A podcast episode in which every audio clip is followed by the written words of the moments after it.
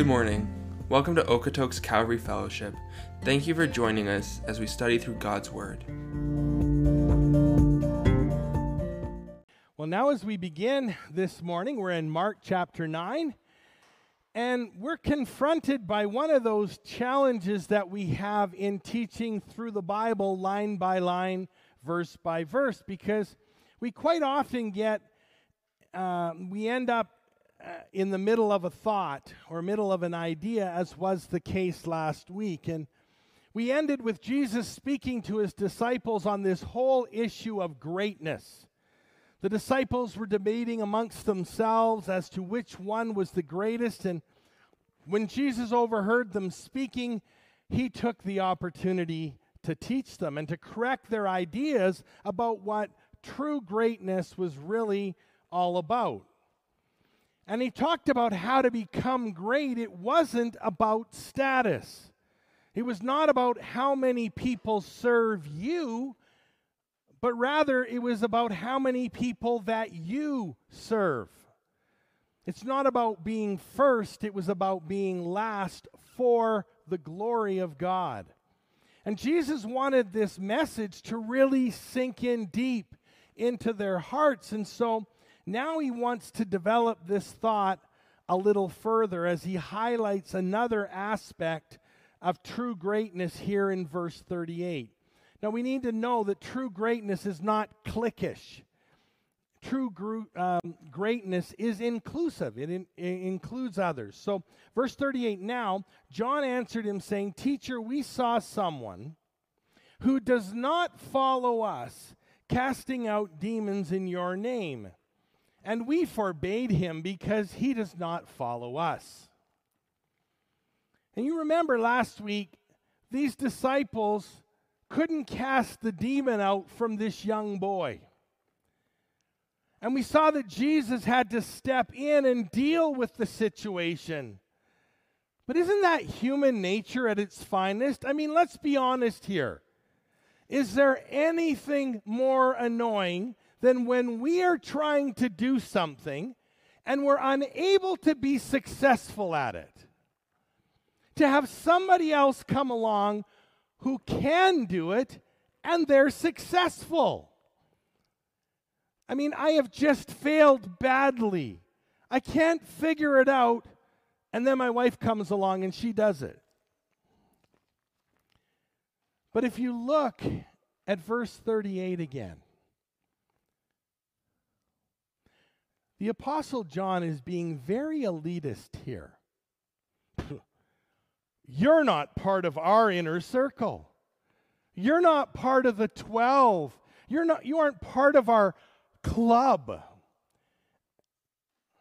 And besides, if we can't do it, then you shouldn't be able to do it either. And it's that real competitive spirit that is always a poison when it reaches into a ministry. And there's nothing more galling to someone who has this competitive spirit. You're plugging along in your ministry, all the while someone else is being very successful in their ministry. And then we start to begrudge them their success. And my friends, understand this. That is a very wicked attitude at heart. I've said this before and I'm going to say it again. Calvary Chapel does not hold the exclusive rights on God's truth or God's blessing. God and God alone has the right to choose who he will work through and how he will do it. But, friends, please understand this. It means that God may choose to work through somebody that you completely disagree with. I know, right? Mind blown. Look, we should hope and pray that our church would be fruitful and strong and blessed by God. But we don't want to be the only church that is growing and fruitful. God forbid. We pray that God would raise up other strong laborers to work in his fields. And that should be the heart of every true believer and follower of Jesus Christ. But it wasn't the heart of John here. So Jesus responds in verse 39. Look what he says. But Jesus said, Do not forbid him. For no one who works a miracle in my name can soon afterwards speak evil of me. For he who is not against us is on our side. For whoever gives you a cup of water to drink in my name, because you belong to Christ, assuredly I say to you, he will by no means lose his reward. Do you see the heart of Jesus in this?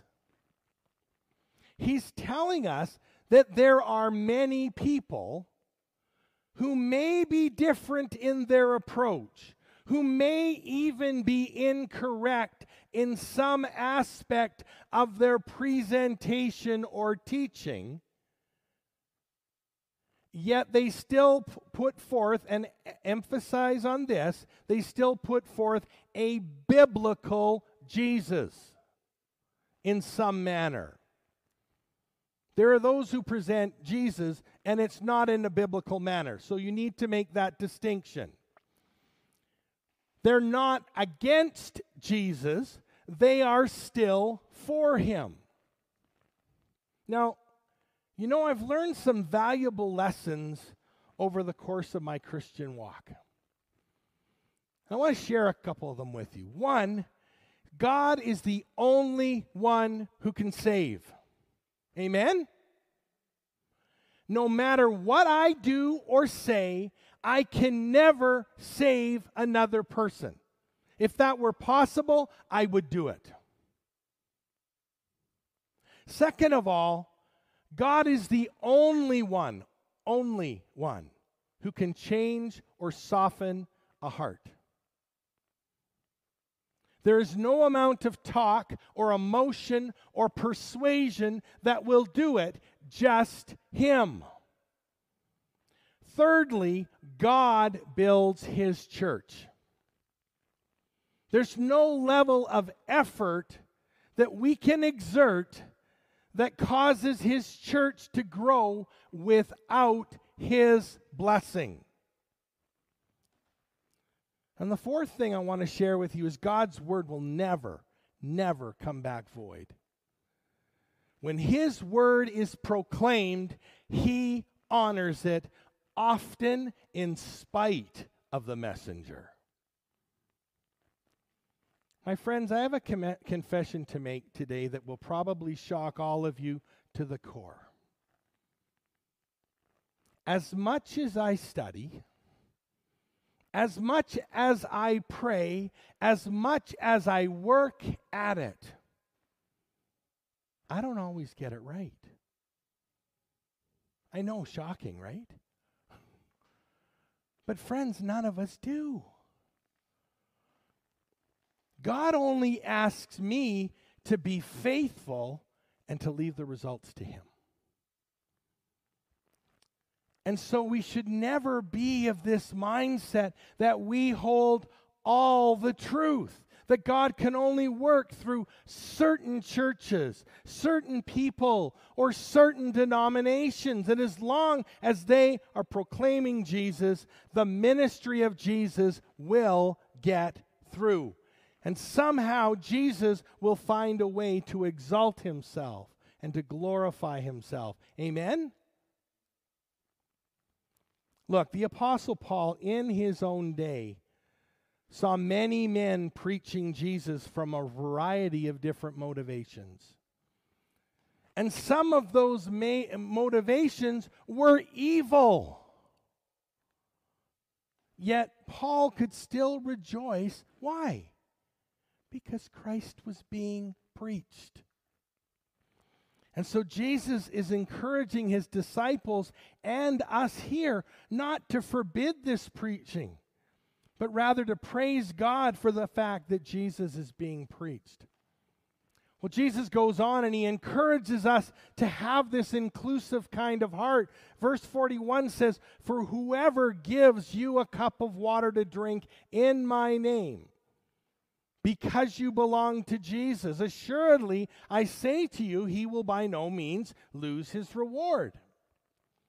And because of this principle of unity, it's appropriate to show kindness to others in the name of Jesus. Because even a cup of water, as insignificant as that may seem, if it's given in the heart and the nature of Jesus, it will be rewarded. You know, sometimes I think we think that real Christian love and devotion is only going to be shown in these most dramatic kinds of gestures. But Jesus is saying here, it's not the act itself as much as the heart with which it's given in. And friends, God remembers the heart of giving, not just the gift itself. And so Jesus tells us to show this practical love, this inclusiveness towards others. And your small act of kindness towards others in Jesus' name will not be forgotten. Well, that's the positive side of kindness. But now he continues with a negative side. Verse 42 says, But whoever causes one of these little ones who believe in me to stumble, it would be better for him if a millstone were hung around his neck and he were thrown into the sea. Now, if a small act of kindness done in Jesus' name will be eternally remembered, so too will any cause for stumbling and with pretty severe punishment, don't you think? I mean, this is like the biblical version of the mafia's cement shoes or something. And the word millstone is not one that is used often in our vernacular today. But it was a stone that was used to grind up flour. And there was this small hand version that a woman might use in the home. And if you look at the screen, you'll see one of these small hand stones that would grind up the grain into flour. But then there was this huge industrial sized stone that a donkey would pull at a mill. And that stone's bigger than the donkey itself. It's huge. Now, I want you to understand something clearly. Jesus wasn't talking about that small little stone. He was talking about the great big millstone hung around your neck. And I have to say, that's pretty shocking imagery coming from Jesus, isn't it? Friends, many Christians don't take this statement of Jesus seriously enough. They don't appreciate the great danger there is in doing something that could cause somebody else to stumble, especially one of these little ones. And we can look at these little ones in two ways. We can look at them as little children, and you don't want them to stumble or to develop some of our bad habits or for them to, to open them up to sin, or you don't want to discourage them in their relationship with Jesus. But secondly, you can also look at these as little in the Lord. Younger believers, those who are just coming to an initial knowledge of Jesus Christ, be very careful with them.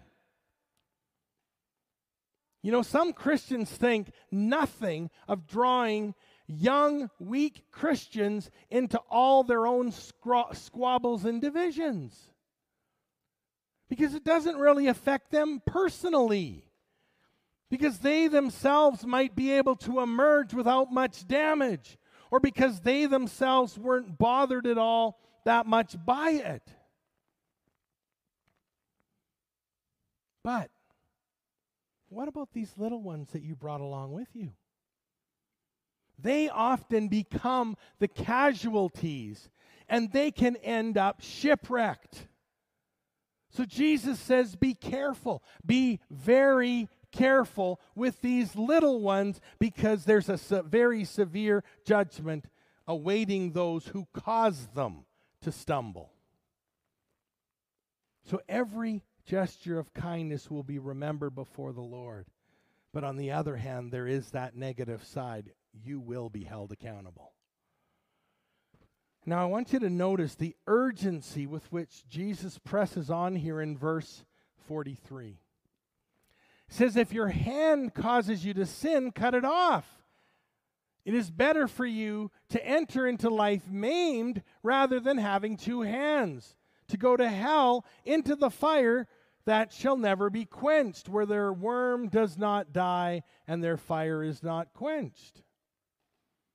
And if your foot causes you to sin, cut it off. It's better for you to enter life lame rather than having two feet to be cast into hell, into the fire that shall never be quenched, where their worm does not die and the fire is not quenched. And if your eye causes you to sin, pluck it out. It's better for you to enter the kingdom of God with one eye rather than having two eyes to be cast into hellfire, where their worm does not die and their fire is not quenched.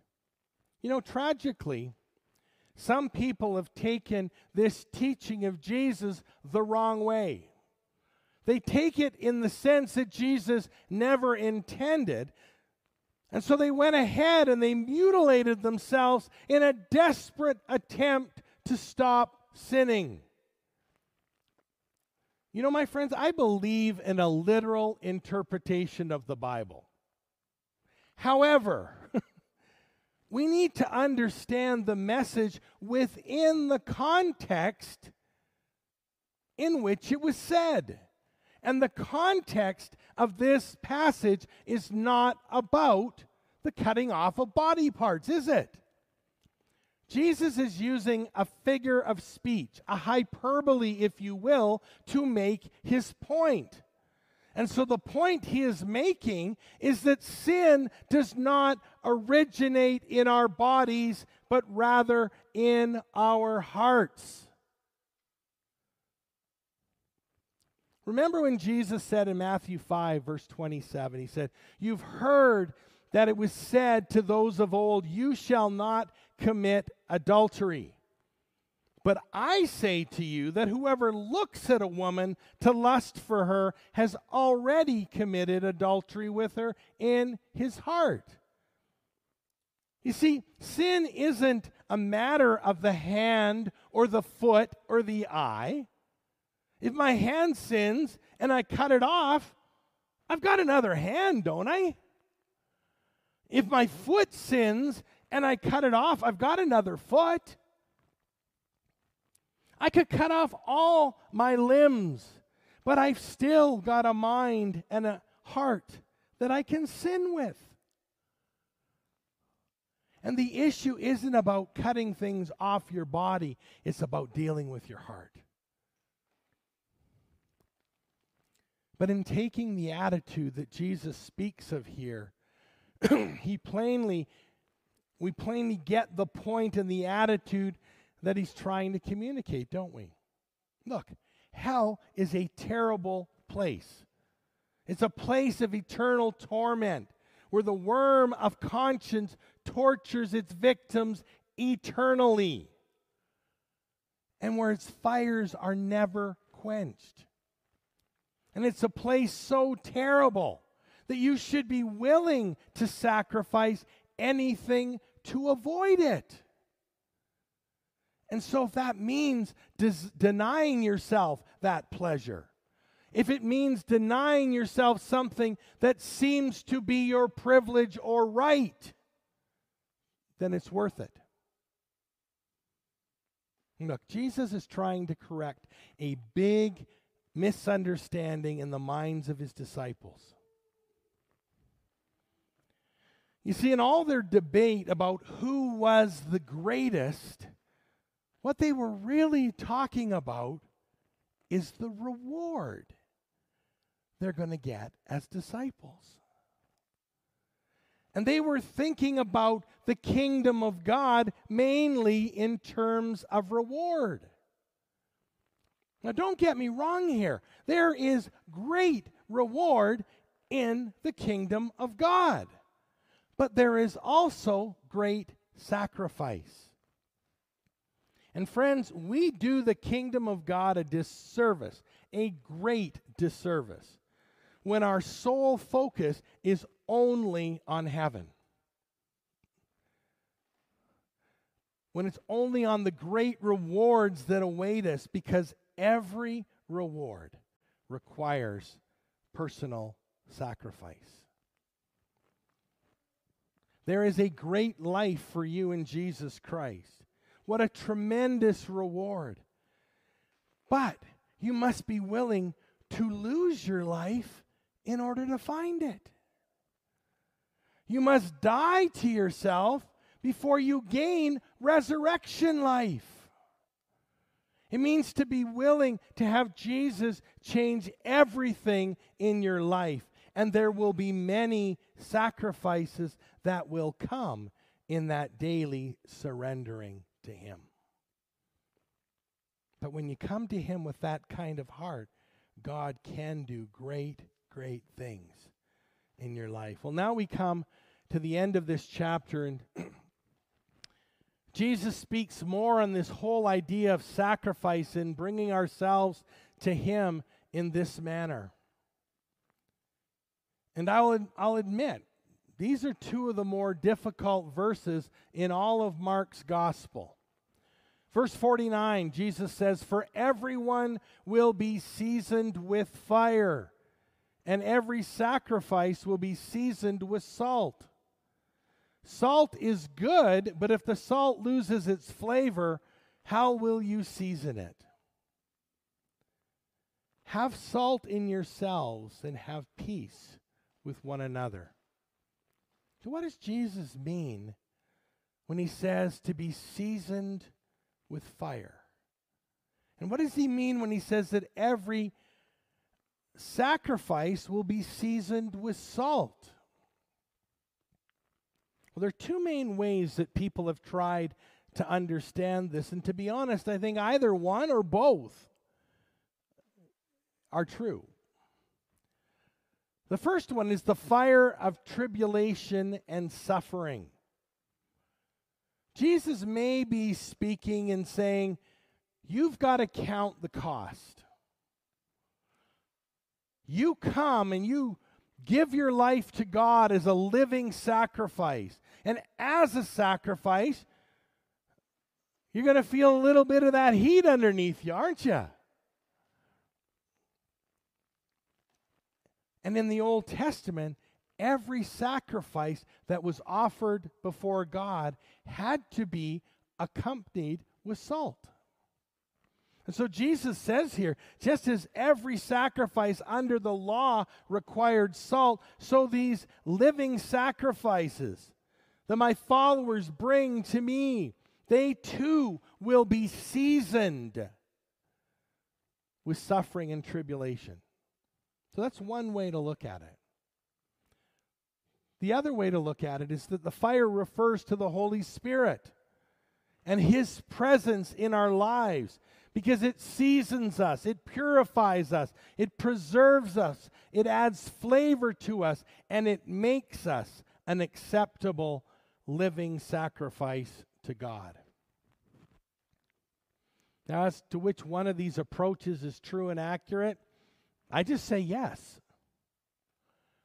Because they're both true, aren't they? We need to be a living sacrifice before God, and sometimes that will involve some difficulty. But it's also true that the Holy Spirit and His presence in our lives is what purifies us and makes us an acceptable sacrifice to God. Now, that is as far as we're going to go for this morning. And next time we'll be covering the very controversial subject of marriage, divorce, remarriage, and you won't want to miss that. But as we close this morning, I want to try and tie all this together. My friends, we are truly living in exciting times. We are literally seeing end time scripture fulfilled before our eyes.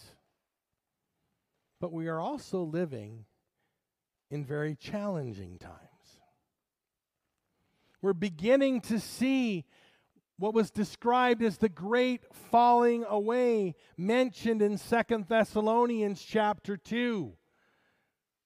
And we're seeing a great rebellion against God. We're seeing an abandonment of truth. It's not God's truth anymore, it's my truth. I'm sorry, I don't have any.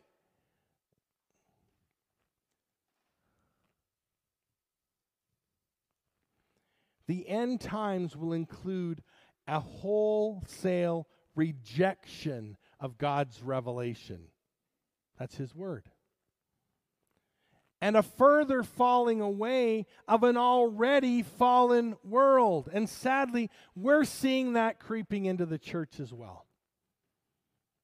Where people are compromising the church or the truth for the sake of unity with the world. God's word is becoming more of a suggestion than God's truth. And the enemy is sowing seeds of divisions in local bodies, in church denominations, between brothers and sisters in Christ. And friends, we can't allow that to happen amongst us. I want you to turn with me to John chapter 17. John 17, there are a few verses from Jesus' priestly prayer to the Father just before he went to the cross. It says, I do not pray for these alone, but also for those who will believe in me through their word. Stop right there just for a second. Do you know who he's talking to right there? Who he's talking about? You and I. Jesus was praying for us but also for those who will believe in me through their word. And he goes on and says that they may that, that they all may be one as you father are in me and I in you. That they also may be one in us. That the world may believe that you sent me and the glory which you gave me I have given them that they may be one just as we are one. I in them and you in me, that they may be made perfect in one. And that the world may know that you have sent me and have loved them as you have loved me. How can we show that difference to the world if we're compromising and being like the world? We can't. God called us to be separate. And Jesus was praying for you before he went to the cross. He was praying for me. He was praying for us collectively as a church. And he prayed for unity amongst us. That was what was on his heart when he went to the cross. It wasn't the pain and the suffering he was going to go through. And my friends, unity amongst us is not a suggestion, it's a command from Jesus. John 13, verses 34 and 35, Jesus says, A new commandment I give to you that you love one another as I have loved you, that you also love one another. And what's the reason? By this all will know you are my disciples if you have love one for another. That's our calling card to the world. We should be known not for our love for the world, but our love for each other. My friends, there are challenging days ahead of us. And as believers, as followers of Jesus Christ, we need to hold fast to the truth of God's word. And we need to stand in unity with our brothers and sisters in Christ. That old statement in essentials, unity. In non essentials, liberty. But in all things, love. The author of the book of Hebrews wrote in Hebrews 10, beginning at verse 23, it says, Let us hold fast the confession of our hope without wavering. For he who promised is faithful. And let us consider one another in order to stir up love and good works, not forsaking the assembling of ourselves together, as is the manner of some, but exhorting one another, and so much the more as we see the day approaching. Jesus is coming soon. Do you believe that?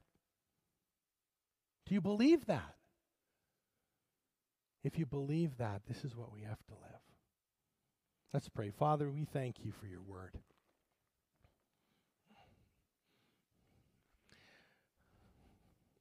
We thank you that through it we see that path Your words, that lamp to our feet, that light to the path, that shows us where we should go. And we hide your word in our hearts so we don't sin against you. Lord, we know your word is truth. And you've promised you are the way, the truth, the life the only way to the Father. Father, I pray for each one here, Lord, that you will continue to draw us together with the cords of your love. That we become that unified one voice proclaiming the truth of Jesus Christ into a dark world that so desperately needs the message of your love. So, Father, I just pray that you will work in our hearts, soften us, that we will be willing to do whatever it is that you call us to do, especially as we see that day approaching. Thank you again. In Jesus' name. Amen. Let's stand together. Thank you for listening. If you guys have any questions, comments, or concerns, please feel free to message us on our Facebook page or on Instagram. God bless.